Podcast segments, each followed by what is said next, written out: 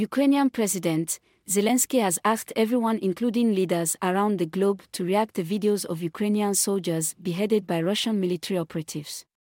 According to President Volodymyr Zelensky, the videos are another evidences of act of terrorism due committed by Russian soldiers under the control and command of President Vladimir Putin. President Zelensky, in a video message on Wednesday, described Putin led army as beats known for committing atrocious acts against humanity adding that the beheading Ukrainian soldier as seen in the videos must be condemned by everyone, every leader in the world. The reaction of President of Ukraine, Volodymyr Zelensky, to the videos of execution of Ukrainian servicemen is coming after the videos were published by Wagner Group in Russia.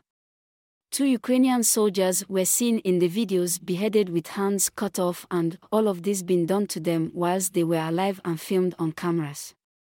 This is beyond comprehension.